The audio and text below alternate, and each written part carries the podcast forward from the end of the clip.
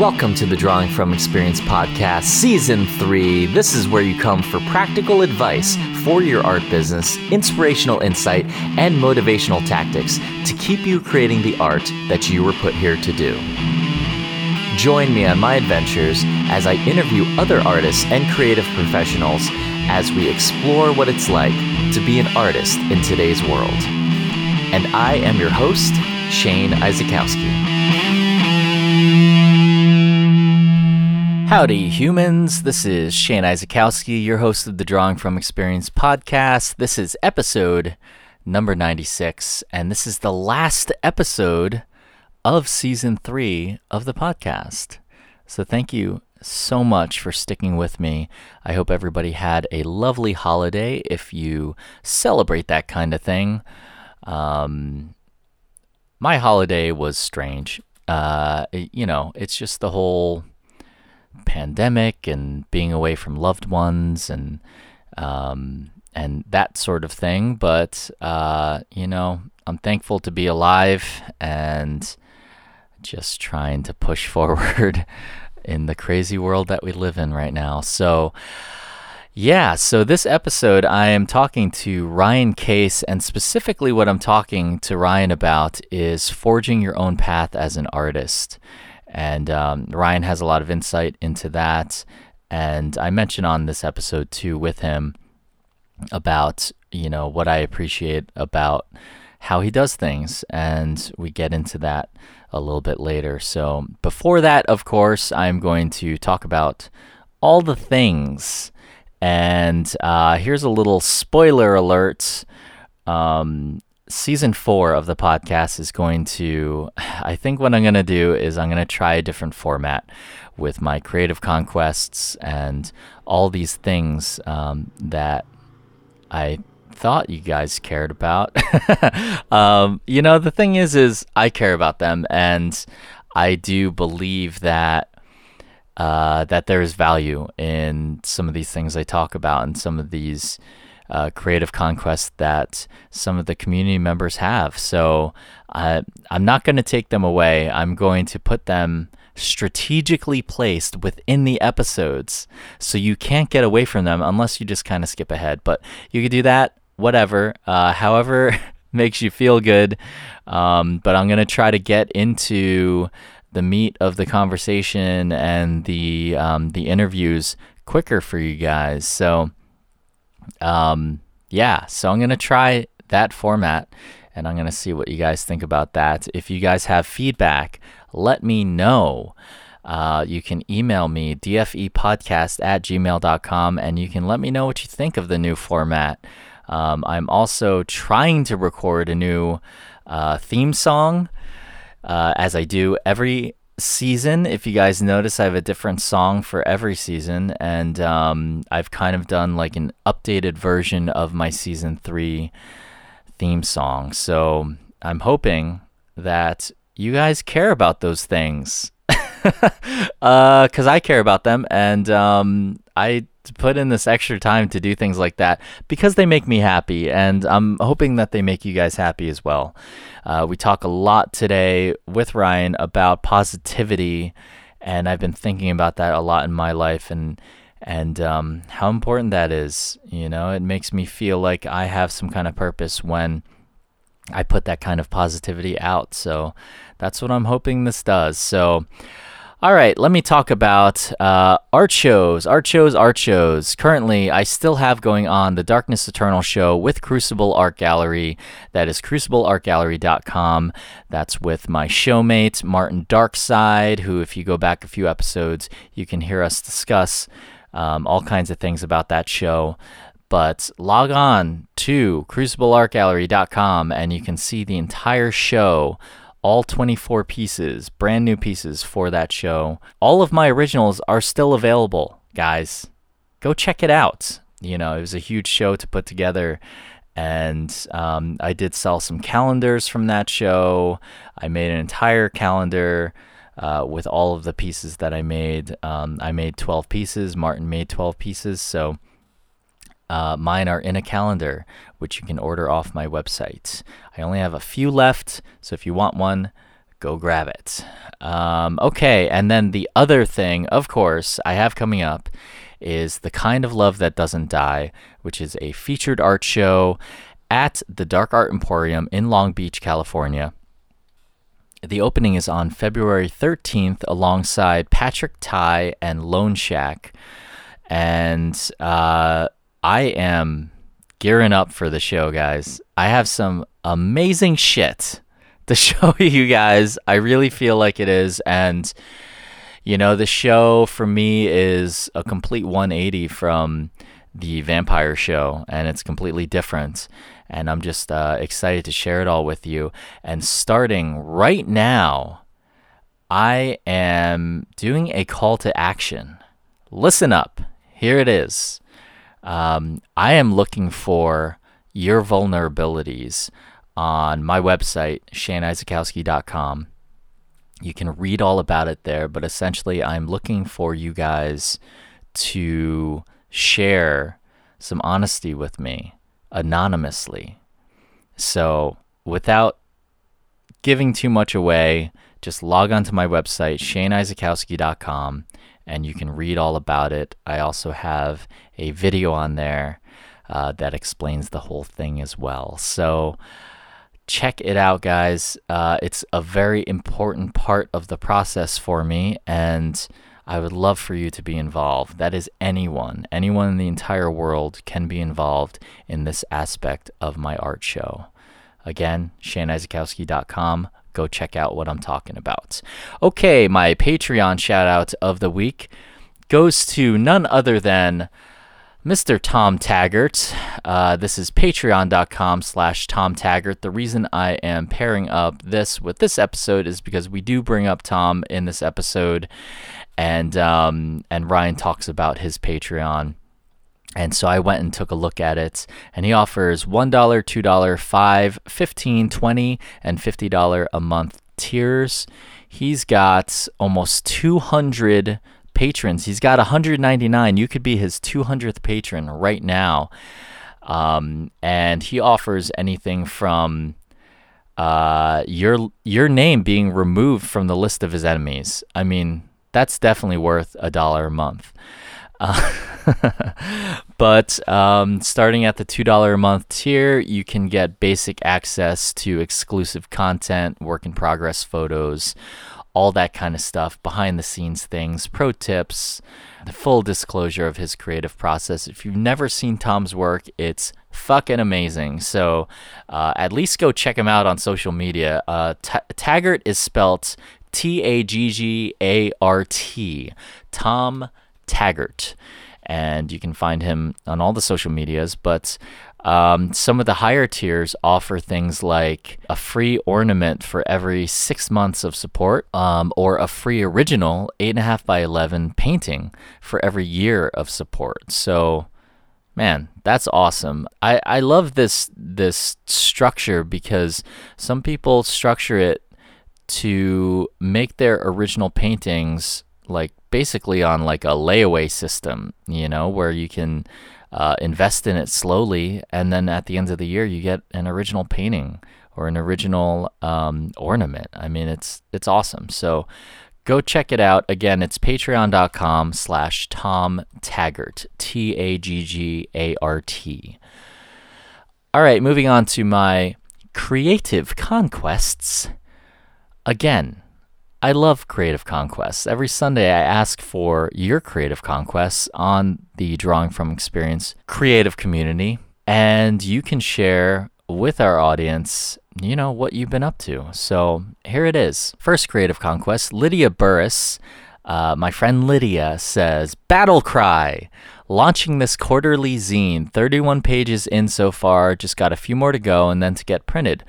Already started planning the next one. Lydia is somebody who I met through the Dark Arts Society, who has come into uh, my universe as a person who is an obvious badass. Um, she is just uh, an incredible artist and continually impressive. And I will happily say and announce that one of my pieces got into her quarterly zine. Her quarterly zine is called uh, Darkness Dreaming, and the first issue is called The End of Things, and so I submitted a piece for that, and I'm happy to say that it got accepted. So um, you can learn more about that quarterly zine on darkness dreaming dot com. Check it out. Daniela Fayad, Fay, Fayad, I'm sorry if I mispronounce that. Daniela says, finally finished one of my puppet sets. Man, those bricks took forever. Totally worth it, though. Daniela is somebody who I met online as well, and uh, she makes puppets, and she has such an interest in stop motion animation, and I've had lots of conversation with her about that, and she's just a badass. Go check her out, and you can find her on Instagram at instagram.com slash art with jagged teeth. And you can see all of the fun puppets and things that she's making. And my final creative conquest is Christopher Lee Duncan. Christopher is awesome. Go check out his work on his Instagram. It's at Dracula's Yo Yo dot two three seven. You get it? Dracula's Yo-Yo, Christopher Lee Duncan. That's clever. I like it. Uh, finally broke one thousand followers on Instagram. Started three small paintings during the art jam as Christmas gifts for coworkers, and finished them up yesterday and varnished today. Doing a giveaway for the for, for the I G. one thousand followers. Here is the link. I will provide that link in my show notes for this episode. I think he already, I think he already drew for the contest. So I'm sorry if this is late. Uh, my apologies. But regardless, go to Instagram.com slash Dracula's Yo Yo dot two three seven to check out Christopher's work. Okay, so again, this is my interview with Ryan Case, somebody who is a dark artist, but I'm not sure if Ryan is aware, but I use him as an example to people when they talk to me about dark art and they don't fully understand, and why does everything have to be negative and desaturated and dark colors and lots of black. Uh, I use Ryan's work as an example of a dark artist who uses bright freaking colors to express his dark art. And I'm just uh, continually impressed by how positive he is, and he just puts out all of that energy into the universe, and uh, and it comes back uh, in in a great way to him and his amazing art family. So, so I'd like to thank Ryan for joining me on this episode, and I hope you guys enjoy and get some tidbits of art information and fun with Ryan Case. Today on the podcast, we are discussing the way that you can forge your own path as an artist with Mister Ryan Case. Thank you for joining us, Ryan. Thank you so much for having me.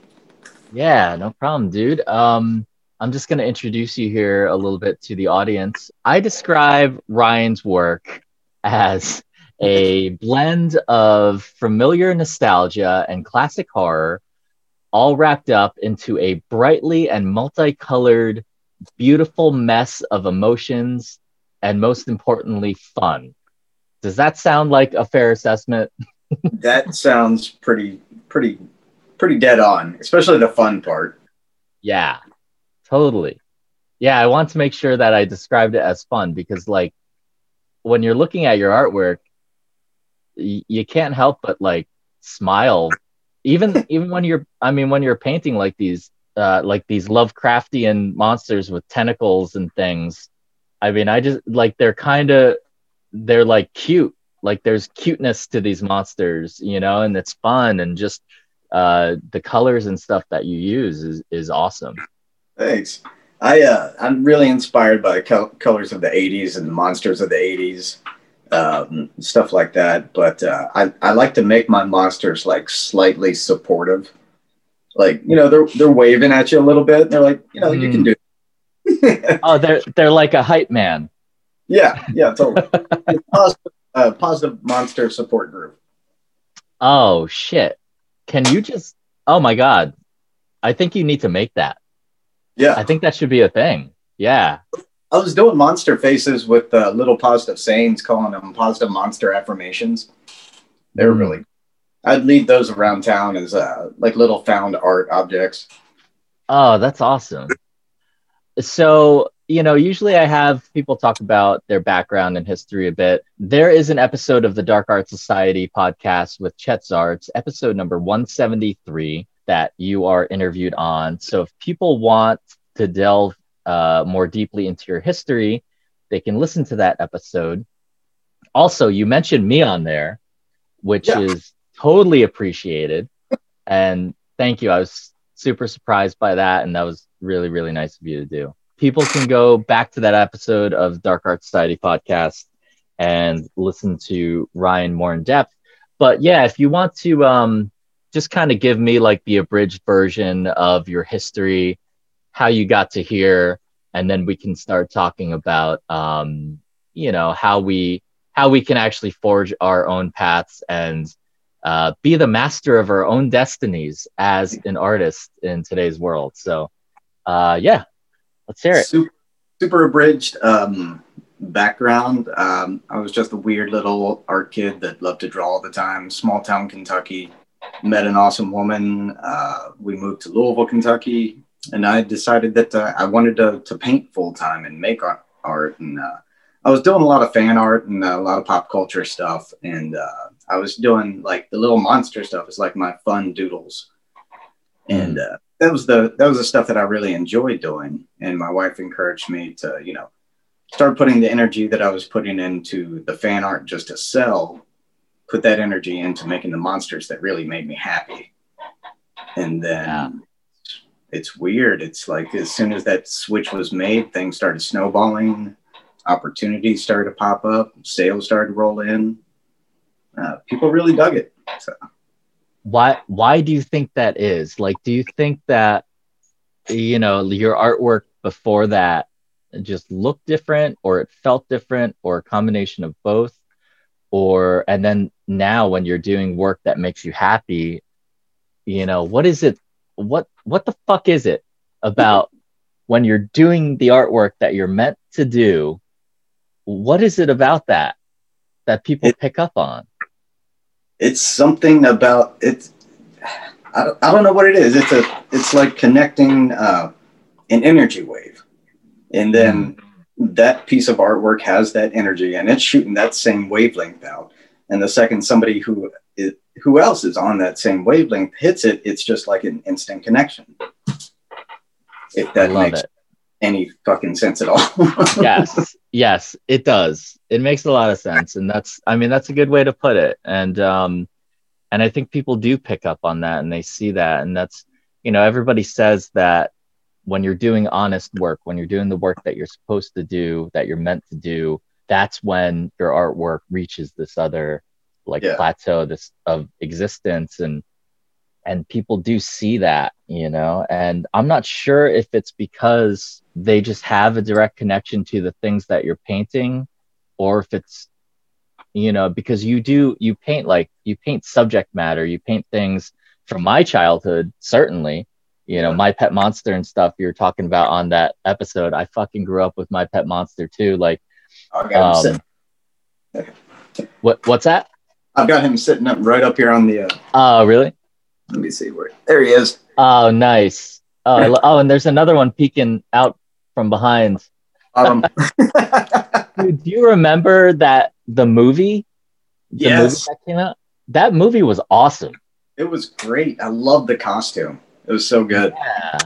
And the um, like the statue, at, like at the beginning and stuff of yeah. the of the monster were really cool. Like yeah. it was. I mean, as a child, it like creeped me out.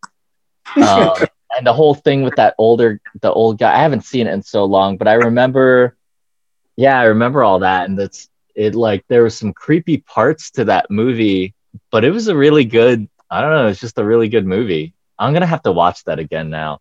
I know, I need to track that movie down. It's been so yeah. long. Yeah, I wonder if it's streaming anywhere. I definitely got to check it out. But so, um, yeah, so continue with uh, with more of your history a little bit. And um, I know that you were into comics. Uh, I was into comics as well. I I have a lot of like, I mean, when I first started getting into art, I was just like, just copying all the comics I was into. And like, I when I first started getting into comics, of course, it was like whatever I could get my hands on, like Spider-Man, Superman, stuff like that. But then when I started realizing that there was a cross between my love for horror movies and comics, and I found like horror comics, right? Um, that was when things really started like making more sense for me. So yeah, like where did you, where was your interest for comics and stuff? Um, where did that come from, and what comics were you into? And I know that that kind of turned into your your love for artwork as well. So yeah, let's uh, let's hear about that. Okay, I, I was an X-Men kid. Like as soon as uh, I heard about the X-Men and mutants and that whole universe, I was sucked in. And then uh, Wolverine, of course, because he was short and I was the runt kid of my entire life. Oh, uh, wow. I was like, wait, how tall are you? I'm five five. Oh, okay. I had no, you can't tell online. It's all those little bands and camera angles.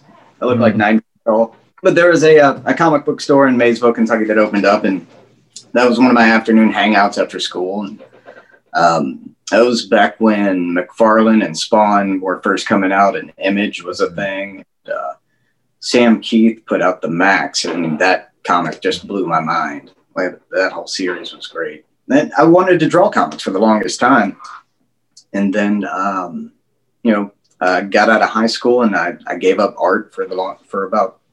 couple of years uh till I got inspired yeah. by do it again. So yeah, so did I.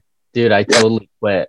I actually quit art before I left high school because I was in a band, and you know, I had all those dreams of running away and living the musician life or whatever, and I kind of gave up on my like art dreams for a while, for a long time. Looking back the years where I wasn't making any art, it was technically like the worst years of my life. Like I was suicidal, alcoholic, uh, just just hated my existence, really. And then once I found, uh, you know, that outlet again, it was like, now I'm this positive motherfucker that gets on everybody's nerves. That's good. I mean, it's better to to be positive and get on people's nerves than uh, an alcoholic and and yeah. uh, suicidal and get on people's nerves, I guess, right? So you had, uh, you know, you were getting into, I guess you were friends with some uh, a tattoo shop, and you started yeah. piercing, and then you started kind of. I, I don't know if inadvertently is the right word, but you started selling your paintings through the tattoo shop. Yeah. And that kind of snowballed into you doing your thing. So, you know, and this is like a lot of what we're going to talk about today is just like you, you sort of, it seems like you went towards whatever direction made sense for you. And then when things start happening, you start kind of going into that direction, as opposed to, like you could have totally just been like, oh yeah, this is just like something I do, and then right. continued piercing, you know, but like, but that's not what you did. You sort of like saw an opportunity for something and um, started going with it. So like, how did, how did that all happen? And, you know, what advice can you give to artists that might be working some other side gig, but they have this need inside of them to yeah. uh, want to grow their art business, but they just don't know how? Um, and piercing was great, um, but my heart wasn't in it. It was it was a job. I didn't want to expand, uh, you know, my skills. I just wanted to do, you know, basic piercings, in and out, cash money. But then, um, in the slow time, I would paint, and uh, you know, once I made a couple sales through the shop, I was like, you know, I could I could do this, you know, full time possibly. So I started. Uh, We came up with a couple different ideas for me doing uh, paintings and stuff like that. But it, I really got my, my drive for selling online because I would buy precious moments uh, little figurines, and I would customize them into zombie wedding cake toppers, and we were selling them on Yo. Etsy for like seventy-five. I bet that was a a really good business for a while, right? Great. It was back when Etsy was first starting, and everything was handmade, and uh, it was awesome. And uh, yeah, I, I decided, you know, I can I can make things, and I can put them online as long as I, I'm brave enough to show other people and, you know, uh, have that confidence to sell it. You know, I'm going to try and do it. Yeah. I mean, that's, I feel like, I, I mean, are, are you still, do you still have stuff on Etsy right now, or is everything no. on your Big Cartel site? Everything's on Big Cartel. No, I, I quit Etsy, uh, I'd say about six years ago when, uh, I guess their handmade regulations went to shit, and they were just allowing everything on there, and you could pay to be on the front page and all sorts of shit. And sales yeah. just went down. So, but once we got the Big Cartel sites up and going and started self-promoting that, and sales started coming back in. Hmm. Cool. So you also uh, you also teach sometimes as well. Obviously, right now is a a fucked up time for teachers, yeah. but you know, have you started any plans for two thousand twenty-one for teaching or doing any online teaching or anything like that? And and also, um, yeah, why don't you tell the audience a little bit about how you've kind of structured the the adult class, and I know that you also teach children too. The uh, the Making Monsters class started um, kind of like the way I would prep myself to start painting for the night.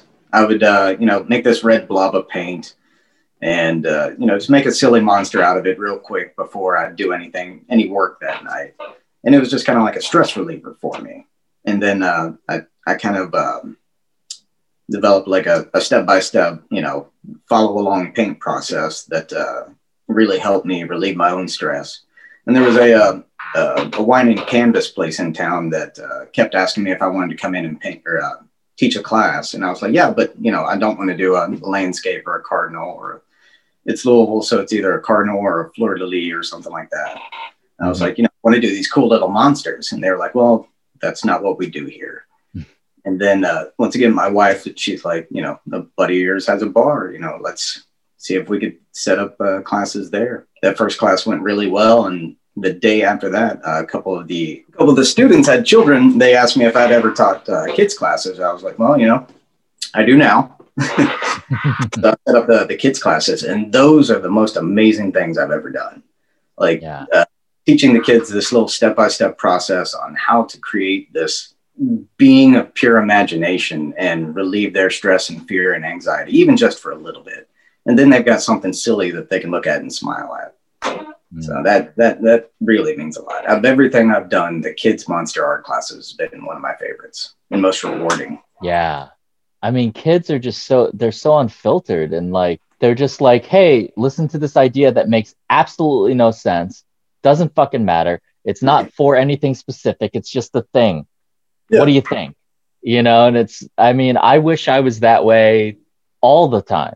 You know, and it's it's hard once once the world gets its stupid talons into you and starts beating you down a little bit, you start getting a little bit more jaded and and realistic about yeah. your ideas, you know. So it's I you know, I've been trying to kind of like tap in a little bit more into what it was when I was a kid that made me creative. And when I was when I was very small, I remember people saying to me, you're so creative, or like, you have all this creativity, you know, and like encouraging that in me. And like, and looking back, I'm, I'm not a hundred percent sure what it was that like made me creative, right. other than me just probably saying ridiculous ideas, you know?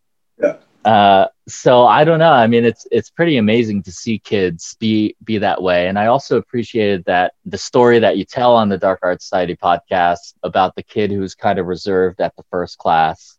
And then his mom had told you that he didn't stop painting and he's just been like doing better in school. And then at the next class, he came in and had all these ideas and showed you all the stuff. I mean, that's like, that's incredible, you know, and, and you've probably made such a big impact on that kid's life. And imagine if he becomes an artist when he's older. I mean, it's just like, he's, it, that's probably going to be the turning point in his life, you know? So I, it's amazing.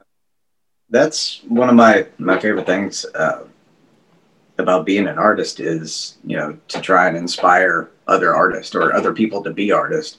And I think that's the main job of an artist. It's, mm. you know, yeah, we create these things, but there's a point to it. It's to draw somebody else in and be like, oh, maybe I could do something too. Well, you know, what's interesting about that, and I think about that a lot, because I'm like, I'm in the same boat where I just really like to, I want to inspire people through my work. I also feel like there's another side to it, a flip side, where I almost, I feel like artists don't have to feel obligated to inspire other artists, even though I do. Like, I feel like I'm, part of my purpose here is to inspire other people, encourage other people, be positive in that way. And like, and that in turn encourages people to maybe go down a similar path or something like that. So like for me, of course, positivity breeds positivity. So I want to do that. However, there are artists, I feel like, that are doing artwork. They're doing their own thing. I don't even know if they necessarily care if anybody yeah. else gives a shit, and they're just like doing it, right? And yeah. like, I look at them and I'm like, this is somebody who doesn't, they're not putting forth any of the extra effort, which is okay. Like, I'm not going to fault them for that, because like, I felt like I just have this sort of like duty to do that because I have it in me.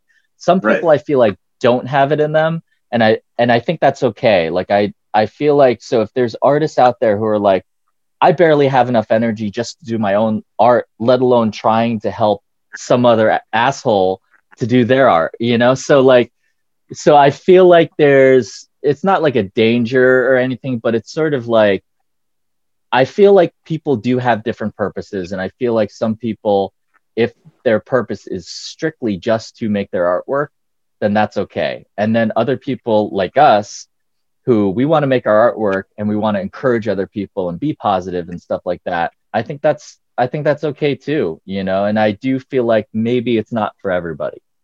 Uh, totally. And it's, but we're still doing the exact same thing. Even yeah. if they're, you know, portraying themselves in, you know, the positive light or whatever, they're still creating that artwork that will inevitably inspire somebody. So yeah. that's the, so they're doing it. They're doing it whether they yeah. like it or not. Whether, yeah, whether that or not, you're going to inspire somebody, motherfuckers. They're like, damn it, I don't want to inspire anybody. I just want to make my fucking art. So uh, before we continue, I do want to give a huge shout out to your uh, wonderful wife and your family. And Thank also, you. I've talked about this on the episode where I gave your Patreon a shout out. Um, but you have like, you have an art family. And this is like something that not everybody has. And uh, the fact that your kids are growing up in this environment where art is so encouraged and it's so rewarding to, to their parents, I think it's just really, really cool that that is something that's so prevalent in your household. And I also, I'm not sure if your family's awake right now. I know you're on a different time schedule, but at the end of the episode, I was just going to see if they were awake, if they wanted to come say hi on the episode, they could. Okay. I'll let them know they're all awake. Cool, cool, cool. But your wife, uh, Bridget, she's a poet. And what else, what else does she do?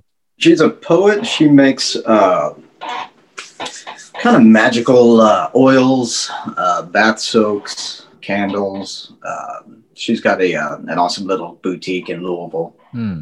Really cool jewelry. She's, I don't know, she's awesome. Yeah, dude. One of one of my favorite pieces of yours is Unholy Battle. Yes. Which is kind of collaborative with her because she wrote this amazing poem. And so I'm curious, if did the poem come first or did the piece of artwork come first? She wrote the poem and handed it to me, and I uh, created the artwork. Awesome. And, uh, plan on doing an entire series of them, but this has been the only one we've done so far. Dude, do the series. It's awesome. Because what's interesting is it it had an effect on your artwork. Like yeah. there is a, aside from the fact that this is a black and white piece, it just looks and feels a different way. It feels a little heavier than some of your other artwork, you yeah. know, some like, like we were talking about, about like the fun of your art and everything. And like, there's some of these monsters that look like they're laughing and things like that. And, but this one, like when you look at it, you can kind of feel that, that like emotional depth. And so like going into it with a piece of writing has definitely affected, has definitely affected it. So I, I think it's really cool. And, um, it's def it's one of my favorites of, of your pieces. So same, same. It's one of my favorites too. I appreciate that. Yeah. Let's take a second from chatting with Ryan to learn more about our sponsor, the one and only Diane Hoffman. Diane Hoffman is an assemblage artist utilizing salvaged and recycled materials mingled with collage, paint, and clay. Through her art, she bestows a second life with newfound purpose for damaged and disregarded objects by turning them into perplexing characters in her dimensional worlds of metaphor and allegory. Uh, more information about Diane and her art can be found on her website, D I A N N E H O F F M A N dot net. You can almost turn that into a song. Uh, I'm not going to, but you could to remember how you can find Diane. Uh, you can also find uh, her on her Instagram and Facebook at Diane Hoffman Art. And now back to my episode and interview with the one and only Ryan Case. So let's get into the let's get into the meat of the conversation here. Forging your path as an artist. And this is this is something I think about a lot with people who are just starting out, because I from day one, I kind of like I for a very long time, I didn't even think about what I was doing. I was just going forward and doing it, you yeah. know? And then like at a certain point, when you come to a point where you're doing well enough for yourself, you start having to kind of plan and stuff. And what I appreciate about your attitude about things is it seems like you, you recognize opportunities and you kind of go with the flow and go into that direction. I'm like, very much that way. I'm I'm a, a water sign. I'm a Cancer. So I'm just like going with the flow with everything all the time. But but I'm curious if you, you know, if you have any, like what kind of plans do you have to grow your business, if any? Um, not saying you need plans to grow your business, but do you, you know, do you think about that stuff? And do you just kind of let opportunity guide you? And, and how do you actually, how do you do it? I'm a, I'm a big believer in signs. You know, if something stands out from the ordinary that catches my attention, it, I'm going to give it that attention that, you know, I asked for. Um, but I'm also the same type of dude who, when we first moved to Louisville and I didn't really know anybody or any art galleries, I, I had a folding table and I would set it up on the side of the street and, you know, sell art there, you know, and then, uh, you know, any opportunity I could to, uh, to get my art in any business. Like I'd, I'd carry around stacks of paintings to different business, different businesses in town and be like, hey, can you hang this? And then, you know, put my card and info here, you know, any, any opportunity you can to get your art seen, especially in the beginning, do it. So you, you also, you know, your presence online is, is I think, I mean, I'm assuming that's where you do most of your business is just online through Instagram and your social media. You do raffles. You, you're doing a raffle right now for your, for your birthday, right? Yeah. My fortieth birthday is the, uh, the twenty-ninth. So I'm uh, raffling off a giant twenty-four by thirty-six original painting. Yo, that's crazy. How do you, how do you structure that exactly? How does it work? It's it's kind of a gamble. Sometimes, uh, you know, the raffle brings in a decent amount. Sometimes it doesn't. It really depends on how much I promote it and the algorithms of social media. That's why in my Facebook post, it doesn't say raffle. It says waffle, because mm. raffle is a word and it'll hide your post. Wow. That is a good tip. I thought you were just lovingly calling it a waffle. Um, yeah. I do love waffles. Yeah, I also love waffles. Um, so what what's your philosophy on on things like that, like online auctions, sales, specials, and discounts and stuff like that? Um, you know, I often feel like if I'm not offering something like a discount, or if I have a reason to promote something, it's hard for me to sell stuff consistently. You know, like I'm kind of at the point where unless I'm shouting to the social media gods that I have stuff for sale and it's on discount or something like that, it's hard for me to just consistently sell. Right. So like, what are your philosophies on all of that? And, um, do you know, do you have any tips and tricks for, for people? Yeah. Um, I like to offer uh, buy one, get one free prints a lot, but anytime I do that, that means I got a fifty percent off coupon from my print company. So I'm not out money, you know, giving you this extra print and you get an extra print. Um, so definitely find a print company that offers something like that. If you do uh, drop shipping, uh, yeah, your prints or anything like that.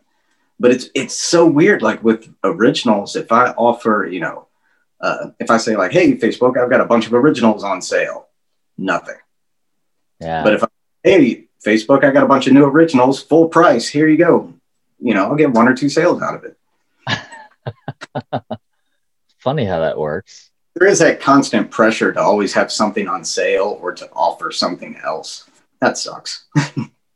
I, it does suck because it's, it's this catch twenty-two of like, well, I need to continue making money.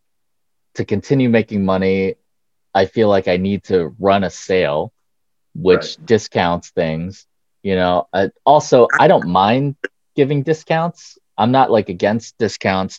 I also see both sides to the argument where like, you know, if artists are constantly offering discounts, it's number one, like it doesn't look particularly great to your collectors.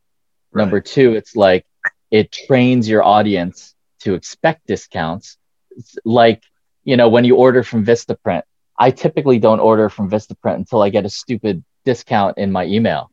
You know, like I'm not going to pay full price for stupid Vistaprint, you know? So, so it kind of trains us to do that, to like wait until there is something. So it's a catch twenty-two. It, it makes you feel as an audience or as an artist that you have to offer things sometimes just to get the attention that it deserves, just to get people to even look at your site, you know? So I don't know. It's like, I'm, I'm constantly like thinking, should I offer something? Should I not? I have stuff on sale on my website and it's just like, these are twenty dollar prints. And sometimes I, like I have a hard time consistently selling things, you know? So it's difficult. It's, it's a difficult game to continue, especially if you're running your own business and just trying to constantly push your stuff out there. And the game's definitely changing right now too. I mean, you know, uh, most how so? From, you know, local art shows too. And mm. I haven't done one of those in over a year. So yeah. Do you do uh, um how much? I know that I just showed artwork with you at Copper Gallery. Uh, uh, so cool. And so do you how much other like gallery work have you actually done? And is that a direction that you think you're gonna keep heading into? Um, I'm shown in a couple of galleries, but it's I've never had a uh, a sale through a gallery. And uh, after dealing with uh, one or two galleries here, it, it just left a really bad taste in my mouth. Um, so that's when I really focused on online sales. I was like, why am I worried about gallery representation right now when I can just put this on, you know, Facebook or Instagram and get one hundred percent of it? Yeah. So there's so many galleries that I would love to show work in, but it's, it's not really the goal, I guess, that I'm going yeah. for. Well, you know, I, with galleries, like I like showing with galleries, but I like showing with galleries that like, number one, give a shit. Yeah. You know, like, like the artwork that they're showing and they're not like completely jaded and uh, over the entire gallery world, you know, like some galleries, when you, when you walk in there, if, you can feel that they're just like over it, you know? And so I'm like, I don't want to give these people half my money, you know? Um, but there are people, there are galleries that you can tell they care, you know, and um, and those are the galleries that I really don't care giving half my money to, um, as long as they're promoting the work and we have good conversation around it. So it's few and far between. And I, I just think, you know, if there are any galleries listening, they should they should kind of just like keep that in mind, that like I, I I always say to people, it's like, we are their entire business model. We're what their entire thing is based on. So like, if you're if you as a gallery owner are not treating your artists well, you're not treating your business well. There's there's we are your business, right? You know? So so I just I feel like they should realize that the gallery system has shifted so drastically in our favor, you know, where we really don't need galleries. But I'm, but as somebody who likes seeing artwork in person, I want galleries to still exist.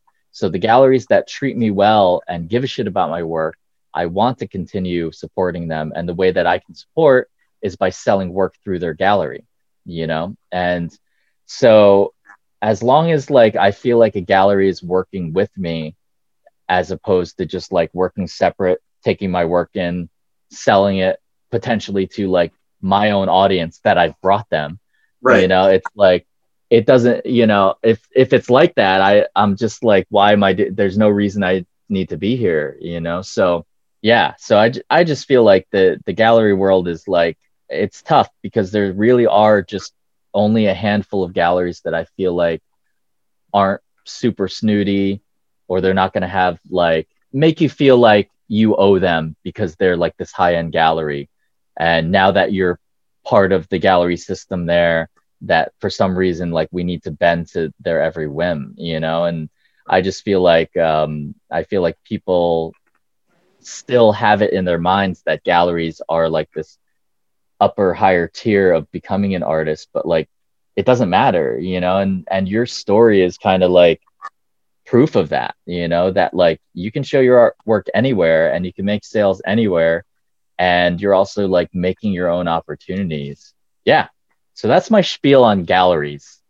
But I mean, I will say again, I like supporting galleries. I like having a place I can go and see artwork in person. Like that helps me grow as an artist. So like, I don't want galleries to go away. And the only way for them not to go away is to continue supporting them the way that we have. So yeah. That's my spiel. Um, but, uh, you know, and I want to hear your opinion on, people talk a lot about like diversifying your income as an artist. And it seems like you've, you've done that by doing, offering things like teaching. And then you also do, you know, your sales on your website. What else, like what other kinds of income streams do you think that uh, you see for yourself that maybe could give people a little bit more of an idea of how else they could sell their artwork or how else they could make a living as an artist? Um, it's really kind of an unwritten book. I mean, you can, you got people painting on bourbon barrel lids and uh, pretty much anything. Like if, if you can, if you can make it with your hands and get it online, or there's an audience for everything. Um, the way I like to uh, promote art on Facebook is if I'm doing, uh, you know, like a Lovecraftian painting, I'll join a bunch of Lovecraft groups and then I'll post it, you know, solely in those groups, and you get that generalized audience, you know, right in front of the artwork. So if you're doing like fan art, or if you're doing, you know, themed work, you know, seek out those specific groups online um, and start posting towards them. Um, Another really good thing that I found was uh, making an art page on uh, Facebook, or an art group. Um, mm. And if somebody buys a piece of your artwork, invite them to the group. Um, fill it up with as many of your uh, clients and customers and collectors. And then every time you post in that group, they all get a notification. And it's right there in front of them too.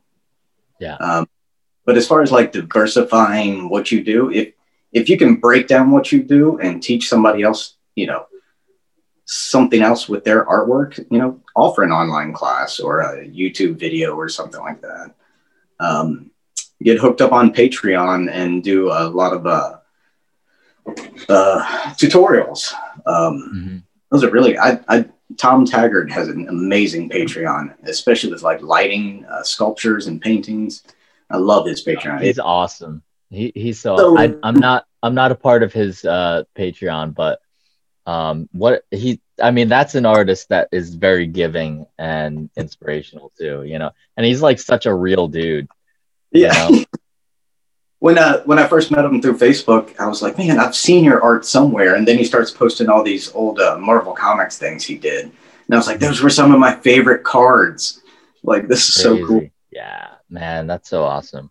Yeah, so do you have any, do you have any big major plans for the, the future of Ryan Case's artwork here? Do you have anything in the works? Um, well, as of... the end of this year, I'm not taking on any custom requests. I do a lot of pet portraits on the side, which if, if you can paint or draw animals and you're an artist and you want to make extra money, offer pet portraits. Everybody loves them. Um, yeah. it, it's like when monster sales go down, pet portrait sales go up. Uh, mm. And then I started to uh, make the My Pet Monster portraits, where I take a portrait of your dog and you know, give it bat wings and teeth and... all that um, that's such a great idea, and that's like really making like combining this what you do you know as an artist with something that uh so many people love. So yeah, what a great idea, dude. Do you have have you ever had like a, a solo show or anything like that? I mean, aside from like setting up at a bar or uh you know a small venue or something like that, but have you ever worked in like a complete series and then like presented that in a place? No. mm. Uh, the only solo shows I've had were when I've got, you know, thirty or forty paintings laying around from past couple of years. And I'm like, hey, I've got a, a gallery space. I'm going to go hang it all up in one show. But I, uh, I've got so many ideas for, uh, for series that I want to do, mm. but I just haven't time due to like doing custom commissions and stuff like that. So that's another another reason why I'm stopped doing them after uh after New Year's Eve, because I yeah. really want it. It's going to be a lot of pieces like the uh the collaboration with my wife and I. I yeah, I love that idea. I think like doing doing an entire show of those kinds of collaborations would be really cool for you guys. Um, yeah, yeah. We, we've been uh, doing a a tarot card deck for the longest while, so I oh, think that'll man. be project. Yeah, that man, that's huge. Every time somebody comes out with one of those, I mean, I did one tarot card and it wasn't even exactly like a tarot card. It was just like a piece that represented a tarot card. And I was like, I would have to, I would have to do what, seventy-one more of these? It's like drawing a comic. It's crazy. It's so much work. And I have a few friends that have done that. I have a friend right now who's doing a parrot tarot card uh deck, and um yeah, it's it's just nuts um how much work is actually put into that. So uh how long, I mean, you paint fast, right? Well, uh sometimes um i i rotate when I paint. Like I've got uh, my drawing easel here, I've got my table here, usually I've got two more easels in behind me, and my chair spins, so while this piece is drying I'm working on this piece, mm-hmm. so forth. And so, is it all uh, acrylic that you use, and ink and and markers and stuff? Yeah, yeah, acrylic and ink mostly. Cool. I like the dip pen so I can splatter like Ralph Steadman. Yeah. Oh, dude, Steadman's amazing. Yeah, you know whose artwork that I loved that I grew up on a lot was um, uh, Stephen Gamble from yes. uh, Scary Stories Tell in the Dark. Yeah, that that's my childhood. I love those books. Yeah, me too. Came out with the reissue and took out all his illustrations, and it was lame. Oh, dude, what a what a crime! There should have been riots in the street for that. Anyway, um, yeah, you know, uh, one other other thing that I want to talk about with you, being that you are in such a uh, uh, an amazing like art family, is just like having support from a partner and from your family too. It seems like that is such an important part of your story and how you operate and everything. Um, and probably now is a good time to, to uh, invite the rest of your family if they want to come on and say hello. But I just wanted you to talk first about, like, you know, what that means for you as far as like having that kind of encouragement all the time and being somebody who, you know, sells your artwork online and pays bills with it. You know, it's just like such, such an important part for your family to even just survive. So like, uh, what kind of encouragement can you offer people um, who maybe don't have that or want that, or, um, you know, your experience in that? I don't know what, what Bridget and I've got. We've, it's, it's weird. It's, uh, it's just, she bounces ideas off me. I bounce ideas off her. It's a constant pull back and forth of inspiring each other. We all go through downswings. Uh, you know, we dive into self-doubt and stuff like that. So it's, it's really important for me to have someone who's there to, to help pull me back out of that and to keep me focused on a positive line. I don't doubt that my life would be similar to what it is now um, without her, but it would definitely be a lot darker. Mm. Yeah. Uh, well, on that note, on that note, why don't you, do you want to go grab them quick? Yeah, to say let me go see them. I'll be right back. Cool. Come on. Hi. You don't have anything in your teeth, you're fine. It's a podcast too. Hello. How are you? How are you? Good. Yeah, I just want to invite you on real quick just to say hello and uh, to meet you face to face. Oh, and that's uh, nice to meet you. Officially. Yeah, nice to meet you, officially. And I was telling Ryan that one of his favorite pieces of artwork is the the Unholy Battle piece where you guys collaborated and with your with your writing and everything too. And I was just trying to encourage him to continue doing that series because it's awesome. We are. Yeah. Yeah. I love That's doing cool. that. Yeah. Fun. And and um, you know, the longer we talk to Ryan, it's like obviously your journey together as like this art art gang, art family, um, has had like such a positive impact on, on his art practice. So I think that's really awesome. And yeah, I just think, I just wanted to tell you guys that and how encouraging and supportive people can see from the outside that it, it just seems really cool. So yeah. Thank you so much. Yeah. Appreciate he inspires that. me and I love it because like, I just gave him that poem and I just was like, okay, do your thing. You read it and interpret it. And he did an awesome job. Yeah. Well, the, the poem is really good too. I Thank mean, you. Yeah. I've read it a few times now and it's, it's really good. You're a really good writer too. So cool. Well, thank you so much for coming to say hi. Okay. Thanks for having me. Yeah. Thank you. Bye. Bye. Cool. fourteen years yesterday. Wow. Yeah. Congratulations, dude. And um, uh, happy almost fortieth birthday. By the time this comes out, it'll probably, when is your birthday? The twenty-ninth. The twenty-ninth. Okay. I think this will be out by your birthday. It should be this week uh, sometime. So, but yeah, thank you so much for joining me and, and sharing all your thoughts and everything. Um, where can people find you online? Uh, you can find me on Instagram at I am Ryan Case. Uh, you can also find me on TikTok at the same thing, I am Ryan Case.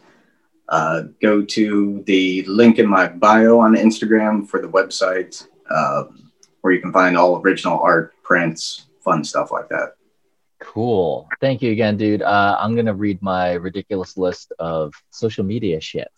So here we go. Um, Drawing From Experience podcast. You can stream and download on iTunes, Stitcher, Google Podcasts, Spotify, or my website, w w w dot drawing from experience dot com. You can join the Drawing From Experience creative community on Facebook.